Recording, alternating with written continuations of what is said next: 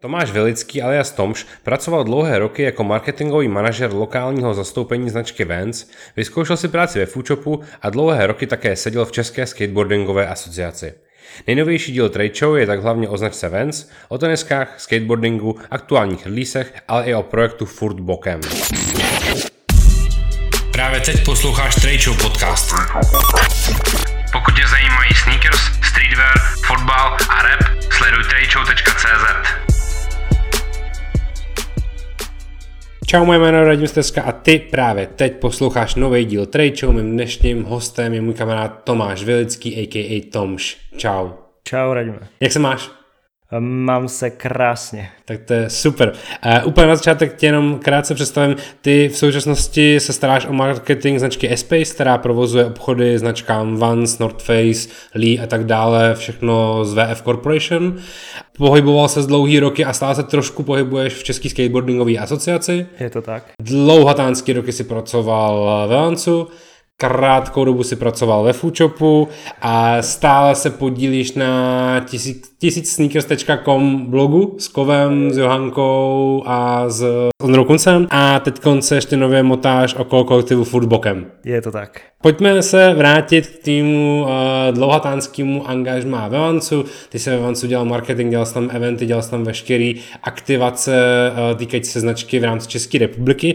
A moje otázka je taková, co ti z té práce teď chybí? Fúha, to je uh, přísný začátek. Protože ty jsi tam pracoval 7 let? 6 let. Byl to vlastně můj první full-time job. Takže, takže do toho samozřejmě člověk naskočí s obrovským očekáváním čerstvě po škole, nebo vlastně ještě při škole kterou jsem kvůli tomu opustil a naskočíš tam prostě s obrovskýma ideálama ze vším, pak tě to samozřejmě trošku jako usadí, protože zjistíš, že, uh, že děláš v korporátu, který, když to porovnám ale se všema jinýma, tak si drží jakoby ten, tu brandovou tvář i jako uvnitř té značky. Ty lidi, hmm. který jsem tam potkal, ať už v českém kanclu Michala s Oťákem, tak samozřejmě i na té centrále nebo v jiných, uh, jiných zemích, tak prostě to byly jako vancáci tělem i duší ale jakoby děláš v korporátu, takže určitý věci jako finance, plánování a podobně tam funguje prostě jako korporát. A to mi tolik nechybí, ale zůstalo mi to. A spoustu věcí, které jsem se tam naučil, tak jako aplikuju, aplikuju teď a, a strašně mi to usnadňuje život. Ale samozřejmě, že mi chybějí, uh, chybějí mi eventy. Mm. To bylo asi to, co mě bavilo uh, tam nejvíc ve Vancu a taky to, že jsme spolupracovali se spoustou lidí, takže člověk furt někoho potkával novýho a a mm, posouval jakoby ten brand dál. Ale, ale ty eventy prostě byly si myslím legendární. No. To, co se dělo prostě eh, ty čtyři roky, kdy, eh, kdy na to byl budget a ten brand šlapal a dostával support vlastně od centrály, tak, eh, tak to byly akce, které se v rámci Evropy některým z nich, třeba nevím, Disney Launch tehdy ve Foodshopu, nebo, nebo Karl Lagerfeld uh, launch ve Foodshopu, tak, uh, tak tomu se možná rovnaly věci, které se děly v Londýně v House of Vans, jinak jako u, u retailerů se v Evropě jako neděli tak uh, propracované věci a bylo to hodně daný i tím, že, uh, že jsme prostě jakoby to dělali všechno napřímo my, maximálně jsme spolupracovali třeba s frontem na nějakých produkčních věcech, ale nebylo to tak, že tady tohle je budget pro agenturu a, a udělejte nám to takhle. A ty jsi potom uh, užil i nějaký eventy, který už si uh, nepořádal ty a mohl si na ně přijít jenom jako fanoušek? Přemýšlím jaký, ale ale něco tam bylo. Nebo, nebo se ti pak ta jako kariéra, filozofská kariéra propletla tak, že jsi vlastně skončil v Vansu, začal si pracovat ve Foodshopu, takže, takže si ty Vans eventy pořádal vlastně za toho retailera a pak si začal už dělat jako pro Space, začal si dělat ten jako lokální marketing. Je to tak, já budu občas lovit uh, ve vzpomínkách, protože těch věcí se děje strašně moc a přece jenom už je to pár let. Uh, vlastně ten event, ve kterým já jsem se přepínal z Vancu do Foodshopu, tak byl Karl Lagerfeld release. Jakoby ono pomyslně vlastně pro ten Vans, a myslím, že jsme to řešili kdysi, kdysi už spolu, tak prostě to fakt bylo odstupňovaný v tom, že uh, ten brand tady 20 let neměl zastoupení uh, napřímo, dělal to distributor, který samozřejmě dělá tím, že do toho investuje svoje finance, tak dělá prostě tak, jak zrovna jde business. Ale tím, že my jsme vlastně měli jako, pří, jako direct office prostě budget od centrály, tak jsme si mohli dovolit dělat víc. Tudíž jsme mohli nějak jako podchytit nejdřív ten core na začátku a pak prostě vystoupat přes ten jako streetwear až po ten, uh, po ten fashion.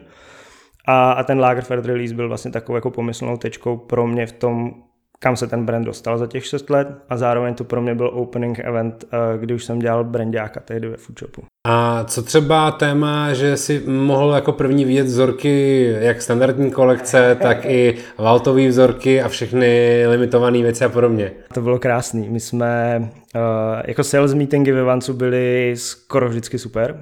Ať už to bylo lidma, tak eh, většinou vždycky tam byl někdo, ať už z jezdců, a nebo z legend typu Caballero, Alva, nebo tam přijel Steve Vandoren, se kterým jsem se by the way teda minulý rok potkal v hmm. Bratislavě na Halus a, a šli jsme na kafe. Takže to byla jedna věc těch, těch meetingů. Pak to bylo místo, kdy začínali jsme někde v nějakém rodinném hotelu a v Rakousku, až to pak přeskákalo do toho, že, že vlastně už byl House of Vans v Londýně a všechno se dělo tam. Takže si v podstatě byl ve skateparku a v hudební venue zároveň a měl jsem ty místnosti rozdělené a tam jsem všechny produkty vyskládaný. A já jsem tam vždycky běhal jak malý dítě, že jo. No a jak teď vlastně s odstupem času sleduješ všechny novinky okolo Vancu? Pořád tě to tak naplňuje?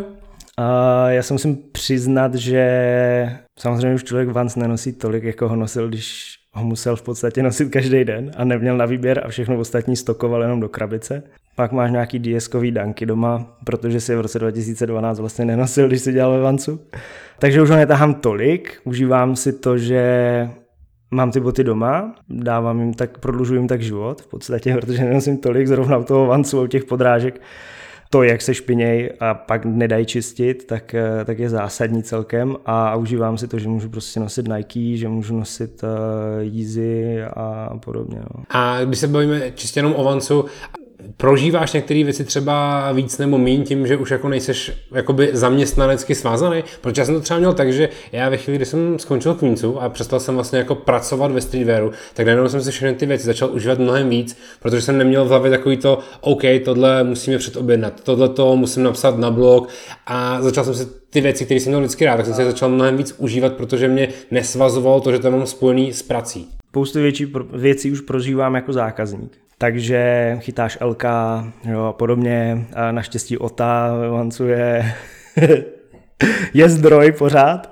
takže, takže člověk jakoby, uh, má i nějaký jako supply uh, voltových věcí třeba, ale užíváš si to jako jinak. No. Já naštěstí tím, že vlastně se furt starám o One Story, tak uh, loni, když na to prostor byl, tak jsme dělali event před Palátkem, což byl můj dlouholetý sen, teda uh, plácnout v Praze někam v centru uh, minirampu a udělat tam session.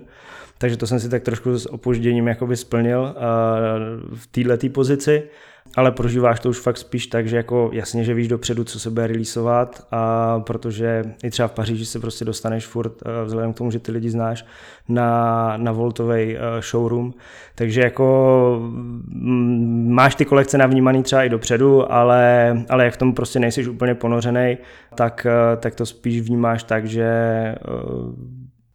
a pojďme se vrátit tomu, co jsi už teď zmiňoval, že jsi se potkal vlastně se Stevem Fandorenem loni v Bratislavě. A já tu story samozřejmě znám, ale hrozně já si poslechnu znova, protože je samozřejmě úplně skvělá. Jak jsi se potkal s největší osobností značky Vans v současnosti? Nebo i v historii vlastně.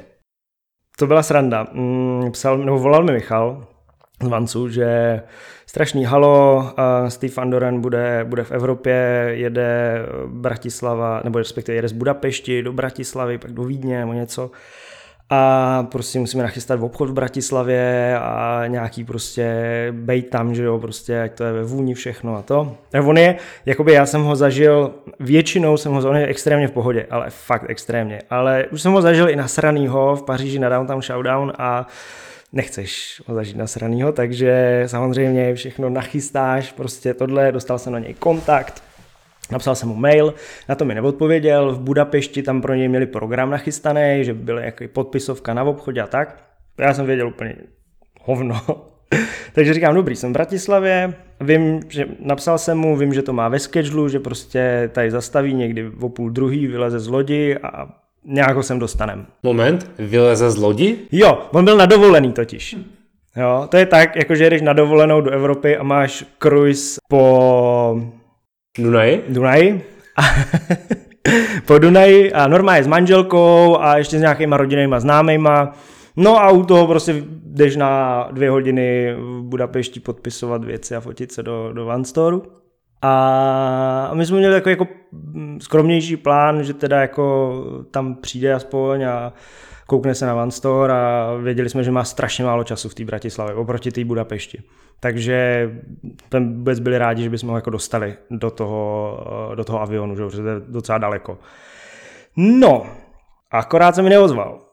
Takže já jsem si tak jako řekl, že zase to nemůžu úplně jako vypustit, protože bych dostal bídu, anebo kluci by dostali bídu od Vancový centrály, tak říkám nic, prostě eh, kluci z Maďarska mi poslali na něj, na něj uh, telefon, tak jsem mu napsal a on že jo, no, mail jsem přehlídnul, sorry, a já jsem s tím úplně nepočítal v Bratislavě, že budu mít nějaký program, ale my teďka vystupujeme, jdem někam v centru, tak se stavte na kafe.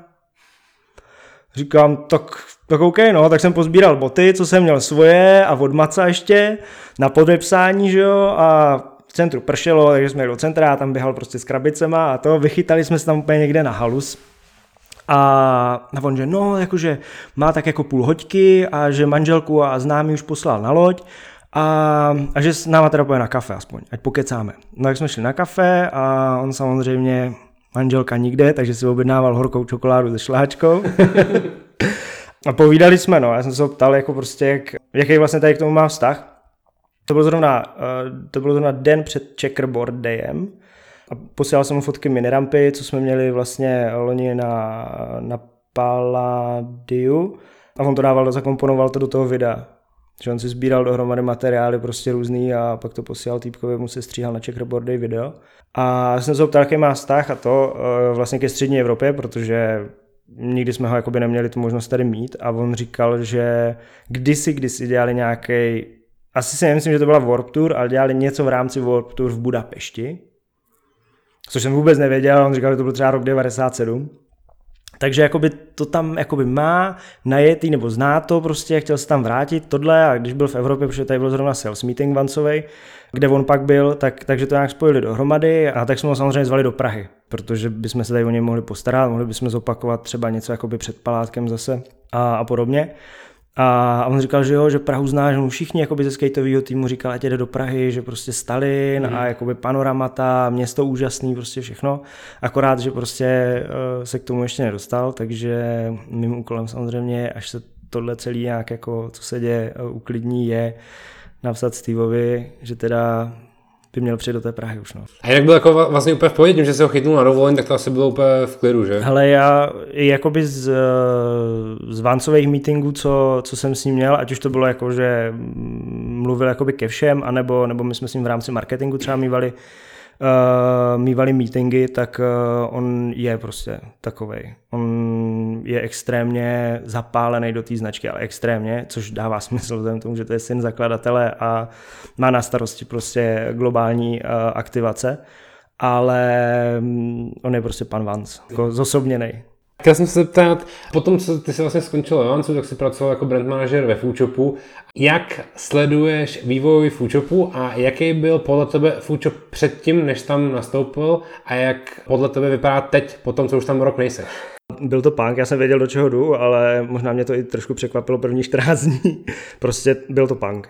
Jako lidi super, tam dělalo a dělá spousta lidí, kteří prostě rozumějí té komunitě, rozumějí produktu, akorát tehdy, když já jsem nastupoval, tak jako spousta věcí jako interně, nastavení jako nefungovala, tak jak já jsem si představoval, že by fungovat měla, nebo jak jsem byl zvyklý z Vancu, že věci fungují.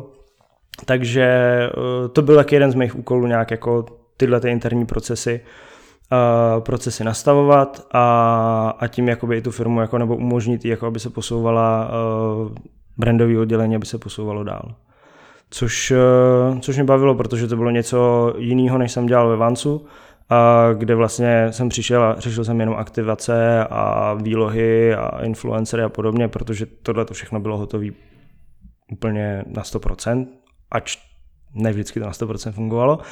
Tak ve Foodshopu to bylo opačný, že v podstatě to fungovalo brandově, ale interně to vlastně zaostávalo za tím, kde ten brand už byl. Prostě hmm. klasický vývoj firmy, kdy vždycky něco předbíhá něco jiného, že jo. A navíc jsi tam přicházel ve chvíli, kdy vlastně jako začínala celkem ta velká expanze, ne? Tak, uh, my jsme vlastně, brandové oddělení bylo vlastně první, který začal používat angličtinu, protože komunikaci mezi sebou, protože my jsme záhy otvírali uh, Budapešť, tím pádem jsme museli vlastně switchnout všechno. Proto by to asi bylo v pohodě, protože jsi byl zvyklý z Vancu komunikovat centrálu v angličtině. No, to bylo, to, to, jako, a myslím si, že ani něko, nikomu ve finále to nedělalo uh, nějaký zásadní problém. Pro spoustu lidí to samozřejmě jako byl první job v tom týmu, který měli, nebo full-timeový první. Víš co, když máš věkový průměr uh, týmu, abych nekecal, 23, tak switchnout jako na angličtinu je otázka pár dní. Jo, vlastně, není to takový problém. A zároveň si třeba myslím, že to je sen jako každého zaměstnavatele, aby se dostal do bodu, kdy musí eh, v týmu switchnout na angličtinu, protože to může pomoct, to, to pomůže vlastně úplně všem. No jasně. Úplně, úplně nejlepší věc a taky bych vlastně rád pracoval v kolektivu, kde se vlastně, kde je angličtina základní jazyk, protože si myslím, že mluvit uh, plynule anglicky je to nejlepší, co člověk vlastně může umět v dnešní době.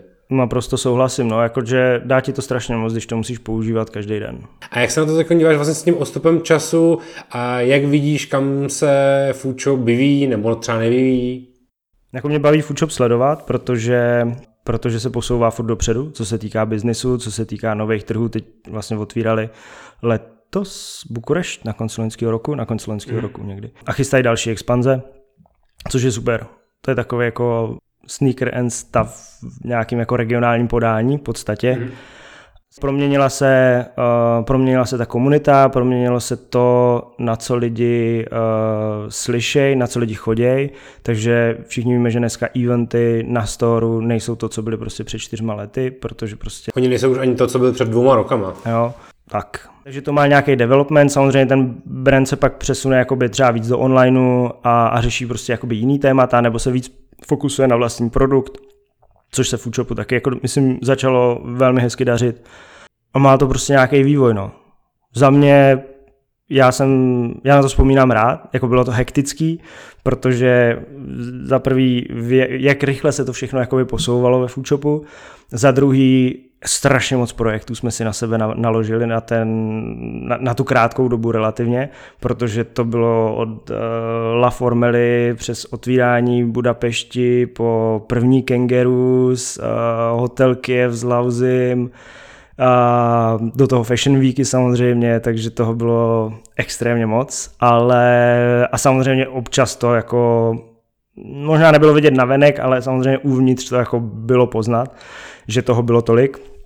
A, a nikdo z nás jakoby, to nebyl jako žádný seniorní tým, tam všichni prostě všichni makali, protože je to naplňovalo a bavilo ze 100%, takže, eh, takže občas některé věci samozřejmě skřípaly, ale naopak si myslím, že ty výstupy eh, z toho, který byly, tak, eh, tak na možná ani ne jakoby český, ale spíš jako ten regionální, regionální trh byly na vysoké úrovni. Hmm. A kdybys měl fakt vypíchnout jeden moment, na který nejradši vzpomínáš, co jsi byl ve Vůčopu. Kdy, kdybych chtěl, chtěl být na tebe zlej, tak se tam na jeden moment ve Vancu. Ale právě proto se tě tam jenom na ten, jenom na ten shop. Jeden moment nebo jeden projekt, jedna chvíle, kdy jsi řekl, to je úplně jako nejlepší práce v životě, co jsem měl. To jsem nevěděl, že jsem se přihlásil někam na dobrovolný týrání. Fuh, to je těžká otázka. Můžeš klidně přemýšlet pět minut, to vůbec není problém. Já, já si přehrávám v hlavě všechny, eh, všechny ty akce, které proběhly a strašně těžce se jako vybírá jedna.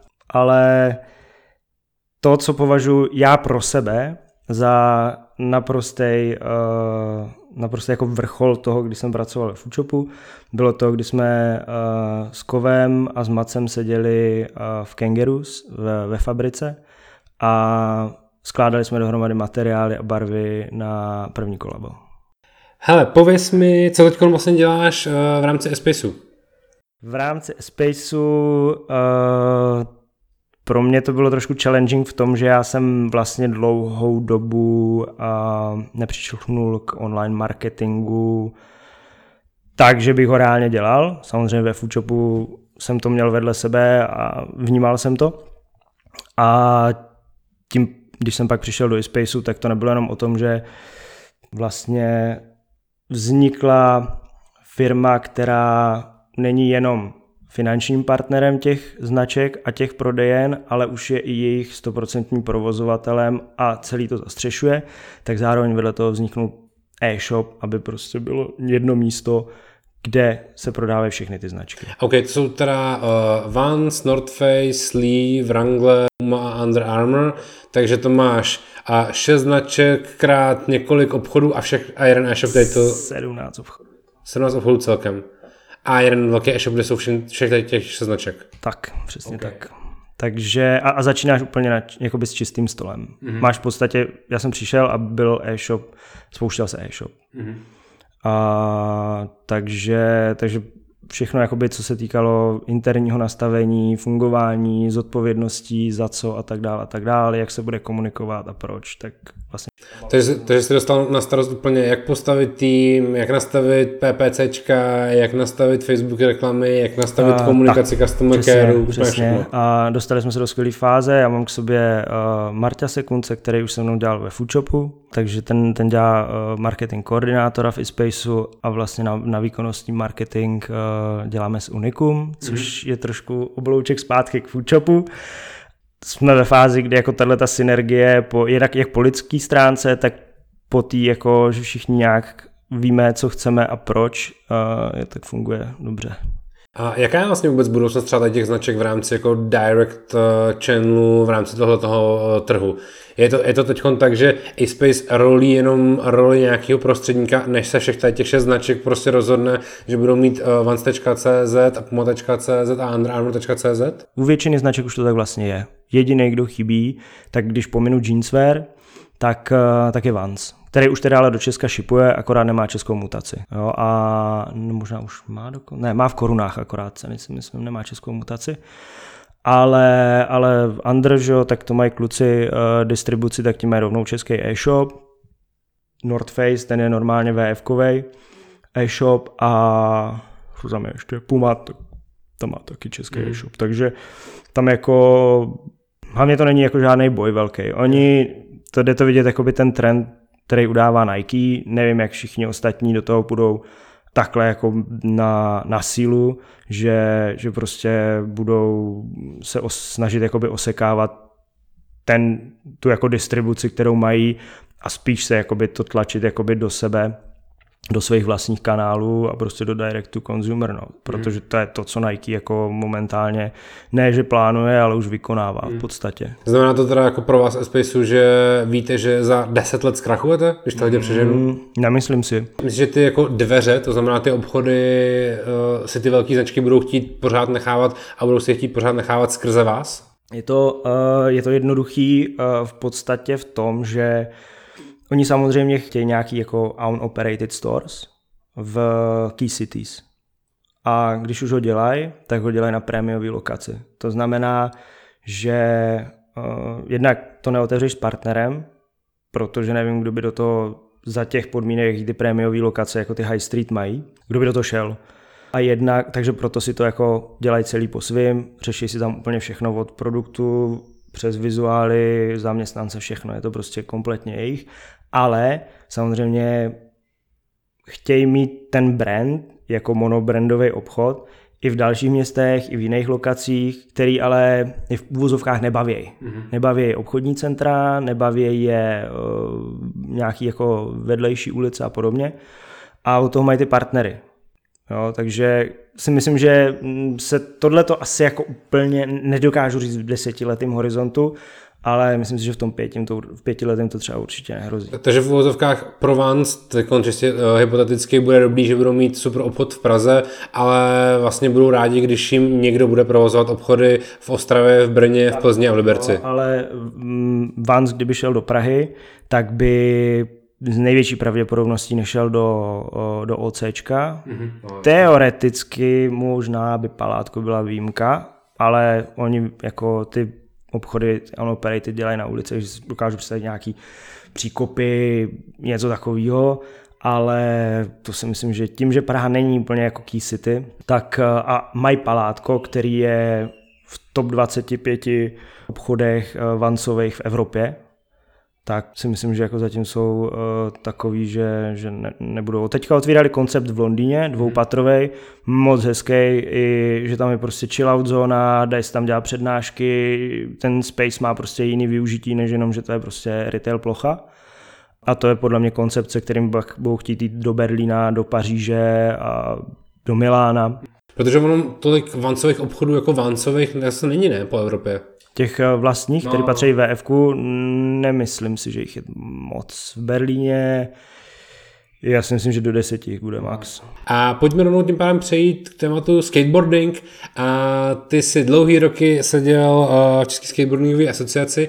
Řekni mi, jaká je teď ta tvoje současná role? Vlastně loni se na podzim volil výkonný výbor. Já jsem se rozhodl, že po několika letech nebudu, nebudu znovu kandidovat. Vedlo mě k tomu mm, XY faktoru, mimo to, že jsem přestával mít čas, tak, eh, tak jsem se spíš chtěl věnovat té organizační stránce a případně dál psaní jakoby tiskových zpráv z eventů a na eventy. Takže jsem skončil ve výkonném výboru a vlastně momentálně se věnuju primárně eventům, který nejsou, což je skvělý. Takže nemáš žádnou práci? Ale posunulo se to jako do fáze, kdy kdy, uh, kdy školím rozhočí, protože uh, je to potřeba, je potřeba, aby nám rostla ta uh, základna jakoby těch rozhočích, aby jsme měli z čeho brát. A taky World Skate, mezinárodní organizace, teďka udělala, je relativně čerstvý, udělala deal s platformou Liveheats, která dělá live scoring pro surfové akce a podobně takže teď se to snažíme nějak překlopit a adaptovat pro český prostředí. V ideálním případě mistrovství České republiky na konci září, na začátku října by mohlo být už odskorovaný tak, jak jsme třeba zvyklí z mistrovství světa, kdy jdou vidět rovnou body a podobně. No a mistrovství České republiky, hlavní otázka je, jestli teda hlavně vůbec bude, a tím samozřejmě nechci malovat čerta na zeta, přeju si, aby bylo, ale jak celá ta situace s koronou a podobně ovlivnila skateboarding? Je mi jasný, že je obrovský a pojďme to zkusit uh, rozebrat nějak, aby jsme u toho nebyli dvě hodiny, protože základní data jsou, mm, posouvají se olympijské hry v Tokiu, posouvají se přesně o rok a na olympiádě v Tokiu měl být poprvé zastoupený skateboarding a to byla věc, okolo který se točily poslední tři roky ve skateboardingu. Gradovalo to loni uh, mistrovstvím světa v Brazílii, což uh, tam vlastně to byla polovina olympijské kvalifikace, všichni byli natěšení na, na letošní rok. Nejvíc to samozřejmě odskákali jezdci, protože ty se v podstatě x let připravuješ na to, aby si měl nejlepší formu v ten daný rok a všichni tím, jak to bylo poskládané, ty olympijské kvalifikace, že samozřejmě bylo to ukutý narychlo, takže trošku mes, takže všichni se soustředili na prvních pět měsíců letošního roku, kdy měly být úplně všechny závody, mělo být dokonce i mistrovství republiky v Dubnu, aby se co nejvíc bodů dalo pozbírat do olympijské kvalifikace, která končila květnu a mělo být mistrovství světa v Londýně. Nic z toho se samozřejmě nestalo, podstatě nebyl žádný závod ani. Dostali jsme se do fáze, kdy se posunula olympiáda. Nejvíc to odnesou kluci, protože vlastně jednak makali extrémně na to, aby se tam zkusili dostat a jednak uh, vlastně nemají co jezdit teďka. No, že všichni chtějí závodit, ale nemáš co. No a je, je teď vůbec teď nějaký jako nový plán toho, co se bude dít, protože já myslím, že ta situace je furt teď taková jako na bodu mrazu celosvětově, a asi jako riders z Ameriky teď nemůžou jezdit do Brazílie, protože to jsou zrovna dvě jako nejpostiženější uh, země světa uh, koronou. A my jsme tady tak jako v Evropě možná rádi, že můžeme jezdit do Chorvatska, ale to je tak všechno. Ten plán je takový, že by všechny závody měly být odjetý příští rok bez podobných, podobném setupu, jako to mělo být. Takže stejně tak, jako se přesně o rok posouvá olympiáda, jakože se posouvá o rok přesně jako na den a vlastně zůstává úplně i denní plán celé ty olympiády, tak i kvalifikace skateboardingu na olympiádu se přesouvá přesně o rok, takže se začne jezdit prvníma závodama v únoru příštího roku v Číně a v Brazílii a pak to bude směřovat všechno do mělo, mělo by to tak být. Samozřejmě nám pokud se povede udělat mistrovství republiky, a příští rok v Dubnu my jsme chtěli udělat ještě další, aby se vlezlo do, do olympijské kvalifikace, tak v ideálním případě by to mělo být tak, že by se mělo počítat vždycky to lepší skóre eh, těm klukům z toho, z toho mistráku a uvidíme, jestli to bude se počítat ze dvou nebo ze tří to je třeba něco, co, co bude muset rozhodnout Mezinárodní skateová federace. Řešil se třeba na tady té úrovni nějaký plán typu kontinentálních šampionátů, tak aby se nemuselo lítat mezi kontinentama, že by se dělaly kvalifikace prostě, že by se v Evropě vodilo pět závodů jenom mezi Evropanama, protože Evropani můžou obět pět zemí, to samé, že by se prostě udělala kvalifikace ve Spojených státech pro americký raidery a tak dále. Evropa je v podstatě hotová, protože uh, loni se v Rusku a Max byl tuším třetí, čtvrtý, čtvrtý, čtvrtý byl Max. Takže tím pádem oni mají vyřešenou Evropu, ale k tomu, aby se tenhle výsledek počítal, tak se musí vodit další kontinentální šampionáty. A to je trošku trouble teďka. Jo, protože nikdo se do toho nechce pouštět. Takže tím pádem téma olympijské kvalifikace je prostě na bodu. Doufáme, že se to příští rok stane, ale jinak se, ne, jinak se neví vůbec nic. To je v podstatě jakoby takhle. Ono, co víc chceš vědět, no. Protože uh, ten závod si stejně nikdo jako... Tady je to ještě v pohodě, ale fakt v té Brazílii, kde hodně World Skate spolíhal na to, že jim Brazílie vždycky pomůže, ať už to bylo, že dvakrát dělali mistrovství světa, že jo, nebo nějaký velký závody k tomu, aby ta olympijská kvalifikace běžela, protože ta federace v Brazílii je obrovská, oni mají snad 8 milionů členů. To je, prostě, to je šílený. Jo, takže mají, na druhou stranu mají pak přístup jakoby úplně jiným penězům, za který můžou organizovat třeba závody. Proto taky hodně těch pěti vězdičkových nebo i těch mistrovství světa uh, se v poslední době jezdilo v Brazílii nebo v Číně.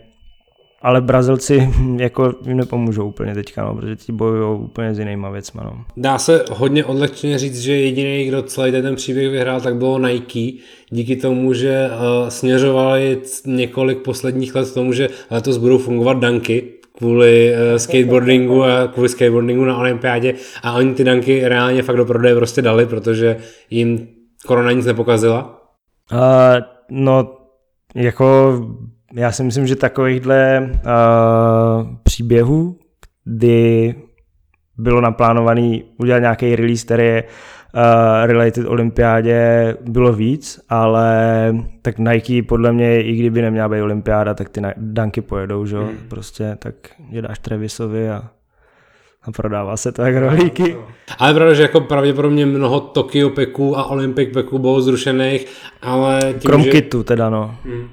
Kit vlastně udělal kolabo s uh, americkou olympijskou federací, což jako je úlet. To je prostě, nevím jakoby úplně, co je vejš. Ještě by mohli být oficiální partneři olympiády, ale... No a teď mi vlastně jako došlo, že oni vlastně do tohohle termínu měli naplánované i to Tokio. No to bylo přesně to, že jo. To prostě to by vlastně bylo... až teď došlo, že se to vlastně směřovalo k olympiádě, kde tam bude nejvíc Američanů a nejvíc lidí. Takže a, a ve finále to vydali respektive oni to vydali takže to jako, jakože týzujou a příští rok asi bude nějaký pokračování, hmm. nevím, ale to kolabo je by the way super. Ty, takový ten jako patchwork uh, na, na těch věcech vypadá fakt jako super, no.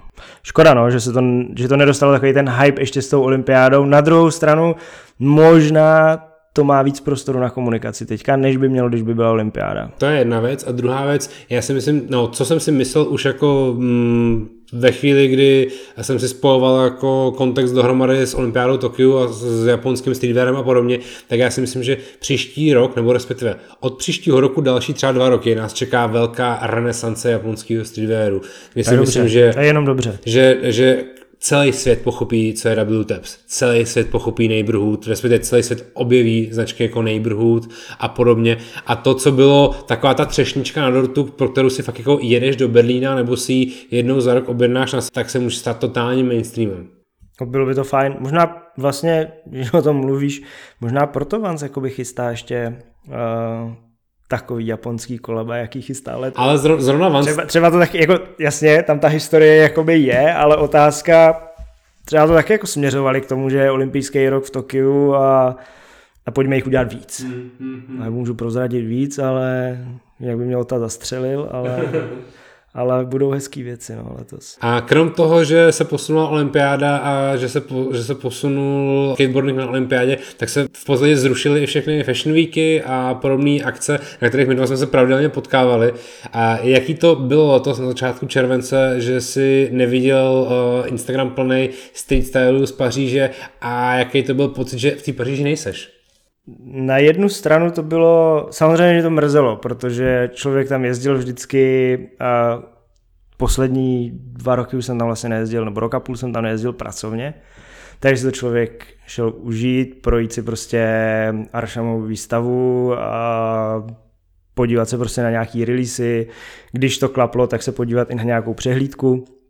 Ale samozřejmě v lednu pravidelně do Club 75 pro All Gone, takže samozřejmě mi to chybělo. Na druhou stranu bylo eh, zajímavý pozorovat, jak se jednotlivé značky, jednotlivé brandy vypořádali s tím vlastně, jak, jak budou představovat kolekce, jestli je vůbec budou představovat. Přemýšlím, kdo to měl a podíval bych se na Instagram, abych to stejně nenašel, ale viděl jsem prostě, že byly nafocený vlastně v úvozovkách catwalky jakoby v lese a na vodě a, a podobně, bez lidí prostě hmm. a byl z toho vlastně udělaný lookbook, jakože z catwalku, ale úplně prostě přenesený do jiného prostředí. A, a vlastně jako by to vygenerovalo strašně moc zajímavých nápadů a strašně moc pohledů na to, jak se to dá dělat, aniž by všichni museli být na jednom místě. Myslíš si, že asi to ty značky teď vezmou k srdci a budou tam takhle dál pokračovat, nebo jakmile bude možnost, že to budou dělat v fuzovkách po staru? To se strašně těžko odhaduje. Já bych si přál, aby ty značky zpomalily a je jedno, jestli je to foodwear, nebo je to prostě high fashion, mm-hmm. protože Myslíš si, že uh, Supreme a North Face nemusí mít dvě kolaba ročně, ale že stačí jedno za dva roky? Stačí. Že jo? Jako, podívej se jako na sekundární trh, který je jako obrovský a je obrovský vlastně proto, že ty produkty jsou dostupný. Protože jich je hodně a protože se furt, furt, furt, furt releaseuje něco, a tak, tak vlastně jakoby to roste jakoby i vedle toho. Když to zpomalí, tak to nebude nic proti ničemu. Stejně budu mít furt LK.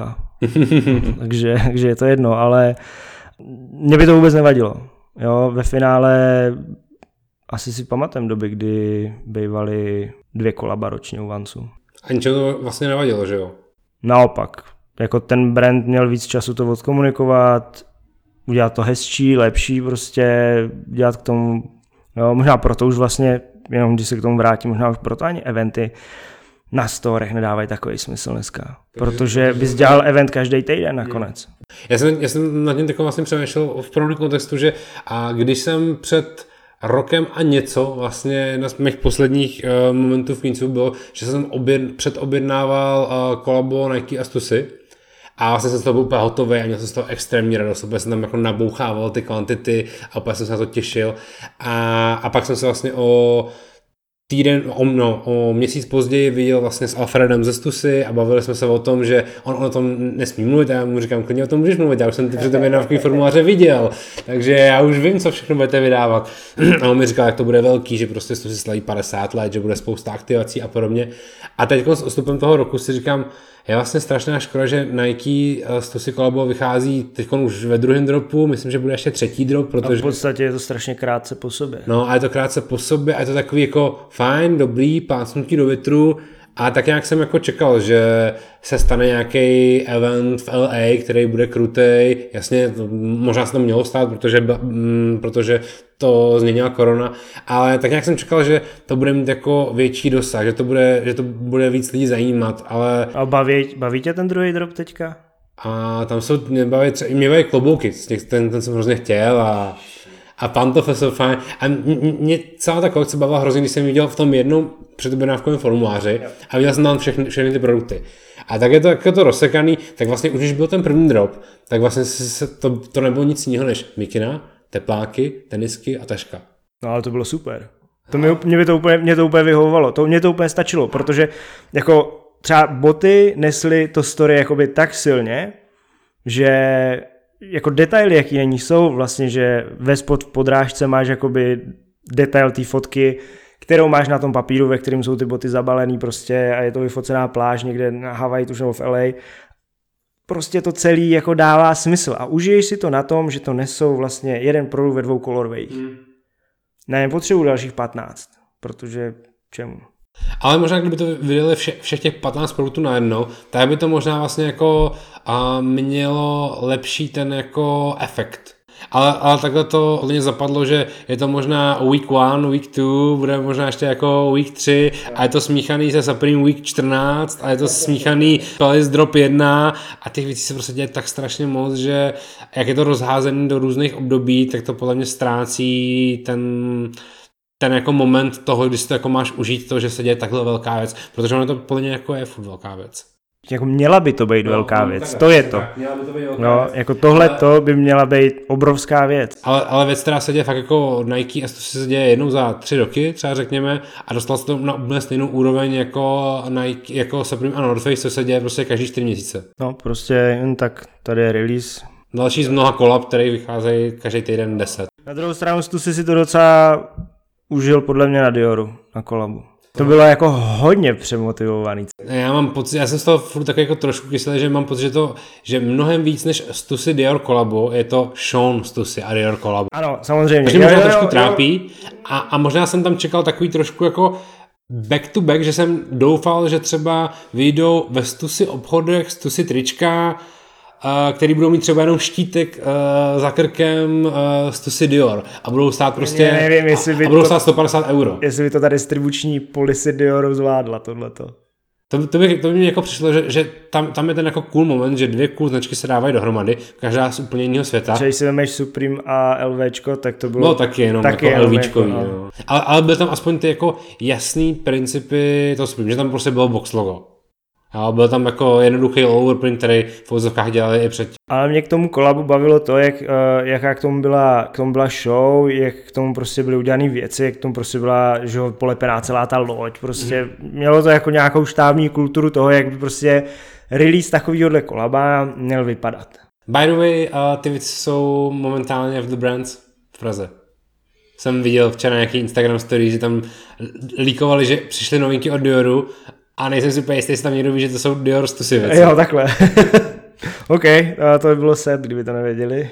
A snad ne, snad ne. ne nevím, křivit. možná to prostě nedali do Instagram Stories. A OK, rovnou se nám to krásně navazuje na téma release roku so far, co tě letos uh, nejvíc bavilo, uh, co si kopnul, co si samozřejmě nekopnul, těch věcí bude samozřejmě víc, sorry, že jsem takhle zlej, ale jaký jsou plně tvoje největší momenty letošního roku, primárně co se týče tenisek, tam to bude podle mě pojmenovat jako jednodušeji. Co se týká tenisek, tak uh, Kiko a Asics, to byly podle mě první letos. Který jsi skoupil? Ty jsi skoupil ty gel... Kirill. Gel Kirill, jo. To byly první. Já jsem letos takový jako, že uh, jsem si to střádal hodně, vím, že teďka bude docela dost vancu, takže jsem zase nechtěl úplně se rozjíždět na, na začátku roku a fakt jsem si bral jenom to, co mě vysloveně bavilo. V hlavě jsem měl spoustu dalších věcí, který, uh, který třeba i seděj a nejsou jako sold out, ale mm, ale nakonec jsem si řekl, že, že na to kašlu a pak, uh, pak samozřejmě Stuse Nike, a ty poslední teď... Tím můžeme probat téma Sean Waterspoon Atmos July 3. To, je, to má podle mě víc ještě v Evropě a global. Já tomu nevěřím. Já tomu taky přestávám věřit i před... Nebo já tomu nevěřím, že to tak nemá být, protože v Paříži jsem slyšel jako věci, že, že by to tak být mohlo ale, ale zatím to vyšlo prostě, já nevím, jestli chtěli vyrobit quantities a podobně, že? protože podle mě ten japonský uh, release určitě byl plánovaný třeba o měsíc dřív než Global. No, tak většinou bývá, že jako by to dropnou dřív, ale podle mě jako by to mělo přijít ještě. No.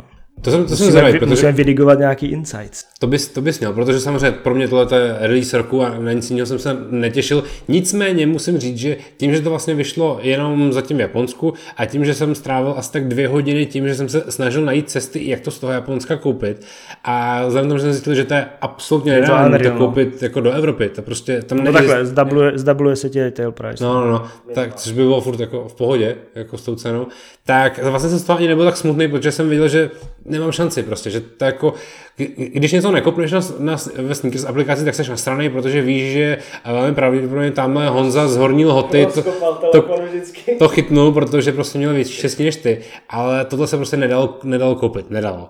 A já jsem teď strašně překvapený z toho, že týden potom, co vyšli, tak já jsem se jako díval samozřejmě na všechny přeprodávací servery a říkal jsem si, OK, mám nastavený limit docela vysoko na tyhle boty, protože fakt chci, fakt je chci, ale vzhledem k tomu, že to skákalo jako 1600, 1800 euro a podobně, tak jsem si říkal, dobrý, jsem úplně v klidu, vůbec nic netrápí.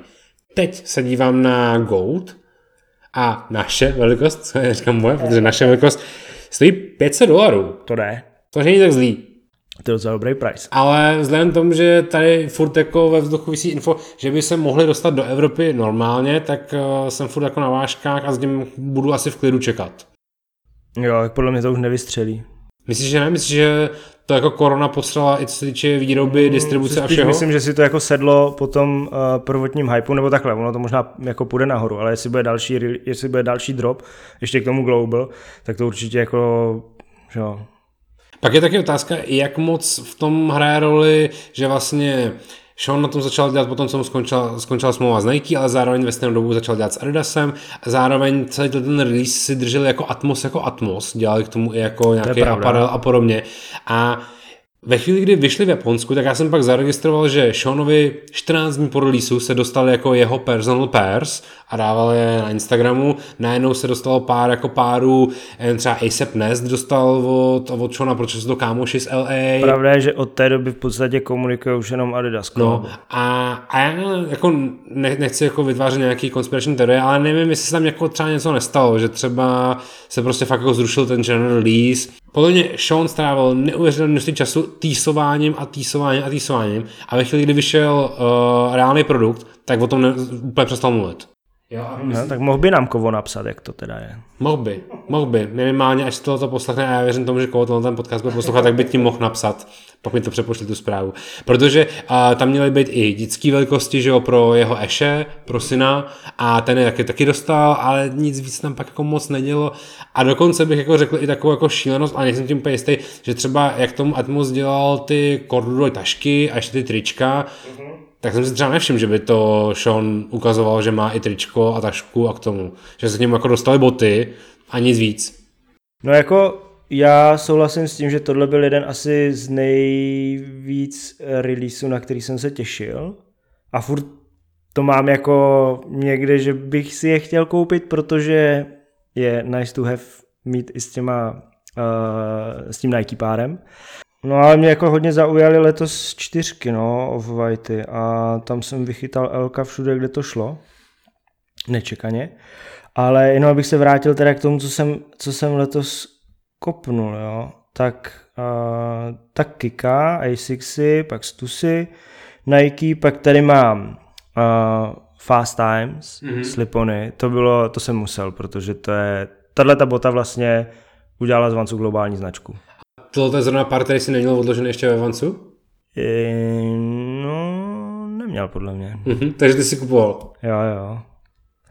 A tak byl National Geographic, mm-hmm. to jako mm, je taky, no, jako takhle. Trošku mě mrzelo, že, a teď nevím, jestli Enjoy Skateboards nebo někdo, to kolabo s National Geographic měl na Holiday 19 Spring Summer 20. Na druhou stranu se tak dal dokompletovat set, že si mohl být celý od hlavy k patě v National Geographic a ještě mít skate National Geographic. Takže byl úplný bowler. A pak bys jezdil na hory? Ne, ale, ale tak to jsem si, to jsem si jakoby kopnul a to asi všechno, člověče. No a co, co jsi teda ještě a chtěl kopnout a nekopnul? Krom Off-White Air Jordan 4. No, tam toho bylo víc určitě. A přemýšlím, co. Musím se podívat na Sneakers app. Jako já mám strašně děravou tu paměť tady na tyhle ty věci. Já chytnu Elko na Seruse a radši to do deseti minut zapomenu. A podívám se schválně, co tam bylo za releasy, protože tam ty nejsi úplně Jordan jedničkový, že jo? Takže, Nejsem, to mě, takže hromada těch letošních releaseů tě netrápily. To mě, to mě vůbec jakoby netrápí. Travis Scott Danky si myslím taky jako neskoušel. Ne, to je, na to jsem moc starý podle mě. ne, ne, nemám to úplně to. Uh, jo, tady jsou čtverky. Jasně, Ben Jerry's, dobrý den, minus. Baví tě ta bota? Mně přijde, mně přijde, že, a já to tady řeknu ještě nejdřív, než to řekneš ty, Ben and Jerry's Dunky jsou nejpřehypovanější tenisky letošního roku Souhlasím. a jsou nejvíc hnusný jsou. a kdybych je vyhrál, tak je prodám někomu za retail, aby měl z toho někdo radost. Jsou, ale na poličku dobrý. Na poličku jsou tak strašně hnusný přece. Chtěl bys mít doma na polici něco takhle hnusně barevného? Asi bych to snesl. A jakože mě, mě jako přišlo ta exekuce toho příběhu na tu botu je tak extrémní, že to je vlastně dobrý. Byla dost dobrá v tom sběratelském boxu. Mate- z tý, jo, jo, to je top, ale materiál, jako pomin, když pominem barvy, které prostě jsou takový, jaký jsou, materiálově je to prostě dobrý. Kdybych mohl udělat žebříček, a já možná i udělám na konci roku nejodpornější bota roku 2020, tak tohle to bude na prvním, na druhém i na třetím místě. No dobře, no, tak možná jo, ale... Pojďme se ještě bavit o aktuálních fanskolabech, respektive aktuálních. Chtěl jsem se bavit o National Geographic, to už si nakousnu, a teď o úplně aktuálních Simpsonových. Není to až moc mainstream a až moc nesouvisející se značkou Vans? National Geographic nebo Simpsony? Obojí. No, National Geographic vzhledem k tomu, a teď úplně odbočím jakoby od té brandové stránky a nějakých brandových pojítek, tak čistě z biznisového hlediska s ním dělali jakoby kolaba skateové brandy a v poslední době, takže se to tak trošku jako nabízelo. Já mám takový pocit, že mi přišlo, že logo National Geographic začal vidět tak často, že už mi to přišlo takový to druhý NASA. No, to bylo strašný. Jo. Dá se koupit jako logo z licencí a můžeme to nazývat kolabem. No a tady si myslím, že to nebylo, jasně, to si myslím, že hodně fungovalo u NASA, i u Vancu, když dělal NASA, tak to měl, pak to měl Preston ve stejné době a já nevím, kdo ještě, asi úplně každý. A teď, když nakoupit nákup do Teska a je tam celý obrovský regál s logem NASA, kde jsou penály, sešity a trička. Tohle bylo, nebo to National Geographic mě bavilo v tom, že krom toho, že tam byly covery těch časáků, na těch erách, tak na spoustě těch dalších bod byly fotky, jako vyprintovaný to mě jako bavilo hodně. Na těch oldschoolech a podobně. Nebylo to úplně barevně, jako úplně to, co bych si představoval, ale mělo to jako nějaký nápad. Jo, že z té boty v podstatě si udělal galerii, protože na každé straně eh, vnitřní, vnější, levá, pravá byla jiná fotka. Což bylo cool. Uh, co mě nebavilo, byly úplně ty skate high, nebo to nebyly skate high, to byly Style 138, tuším. Tak uh, kdyby to logo na tom bylo asi naprintovaný, tak je to hezčí, než tam bylo prostě nahulváta vyšitý, mm. takým jako dost tučným. Takže jako National Geographic hlavně nebyl tak velký, jako jsou Simpsoni. Mm. I co se týče... Distribuce všeho. No, jednak distribuce, ale jednak i velikosti té kolekce. Simpsoni mi vůbec s Vancem jakoby nevadějí, protože z jediného důvodu. A to je to, že uh, když vemu kolaba zpátky, ať už to byl eh, Disney, ať už to byl Snoopy třeba, tak tyhle ty, a teď si msni, tak tyhle ty kolaborace mají historicky předchůdce ve Voltové kolekci. Mm-hmm. Jo, a nebo v devadesátkách ještě. Můžeme jít dál u Disneyho. Dělá s Disneym tuším od roku 92. Něco takového. Takže boom, ve Voltu, Disney, printy, výlohy, všechno v roce, já nevím, 2011, 12, střih 6 let později, jde to jakoby do mainline. To samé se dělo se Snoopym ve Voltu 2013 tuším, potom prostě uh, velký kolabo, že jo, uh, Vance Peanuts v klasiku. A Simpsons jsou to samý. To bylo, teďka je to ke 30 letům, takže to muselo být ke 20 letům, kdy bylo ve Voltu kolabo uh, Vancu a Simpsonových a každou tu botu dělal někdo jiný. Mm-hmm. Mr. Cartoon tam byl tuším a dalších x lidí. A je to super. To jsou jedny z nejdražších hlavně Vansů na resell obecně. Mm. Vans a Simpson z Voltu. S, ta, ten původní drop, tak tam se jako dostaneš u některých modelů k tisícům euro. Který kolaba jsou ti bližší? Spíš tady ty jako velký mainstreamový nebo Mr. Cartoon a Neighborhood? To je otázka. Samozřejmě ty menší. Jo, baví mě Mr. Cartoon Neighborhood mě za stolik nechyt, ale chápu point. Ty oldschooly černý jsou hezký. Ale jinak mě samozřejmě baví voltové věci. Uh, ať už jsou to eh, double taps, ať už je to uh, přemýšlím, ať už je to North Face, který byl ve Voltu dřív, než potom šel do klasiku, jo, tak prostě jednak je toho míň, je to méně dostupný, to zpracování je úplně někde jinde. Sám víš, jak to vypadá u mě a jak to vypadá, jak mám moc rád třeba Dieme. Takže prostě menší range, větší kvalita, větší exkluzivita, logicky. To mě baví u Voltu. Ale z klasiku si prostě ty Simpsony taky vytáhnu, protože ty Voltový úplně před deseti lety asi chvíli ještě mít doma nebudu. Cením lidi, kteří dokázali zkompletovat celý set, jakože pár jich je, který mají hmm. komplet ten set, ale to je jako jiná investice už. No. Jdeme do závěru, pověs mi poslední věc, co je vlastně footbokem.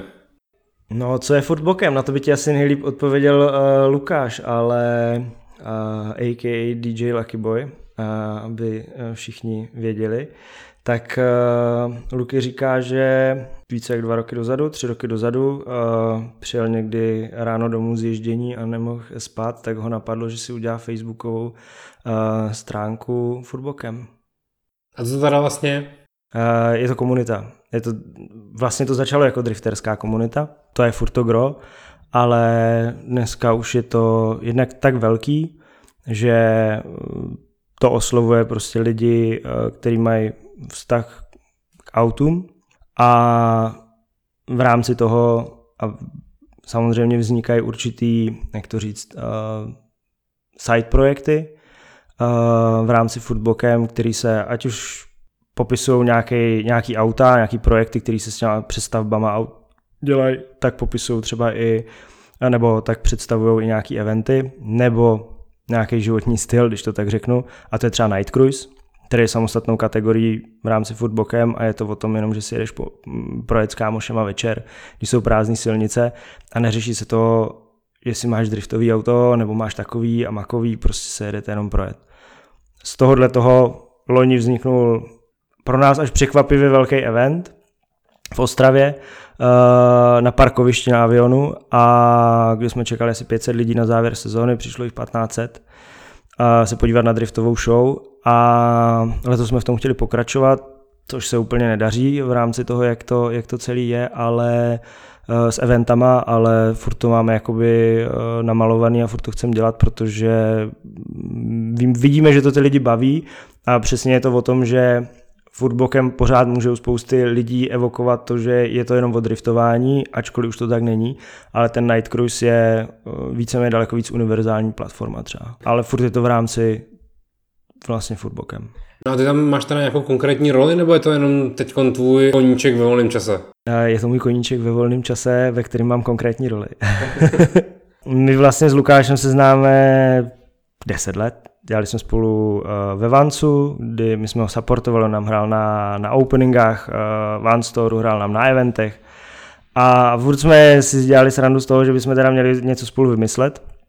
Až jsme to vymysleli loni na podzim a, a udělali jsme Night Cruise v Ostravě.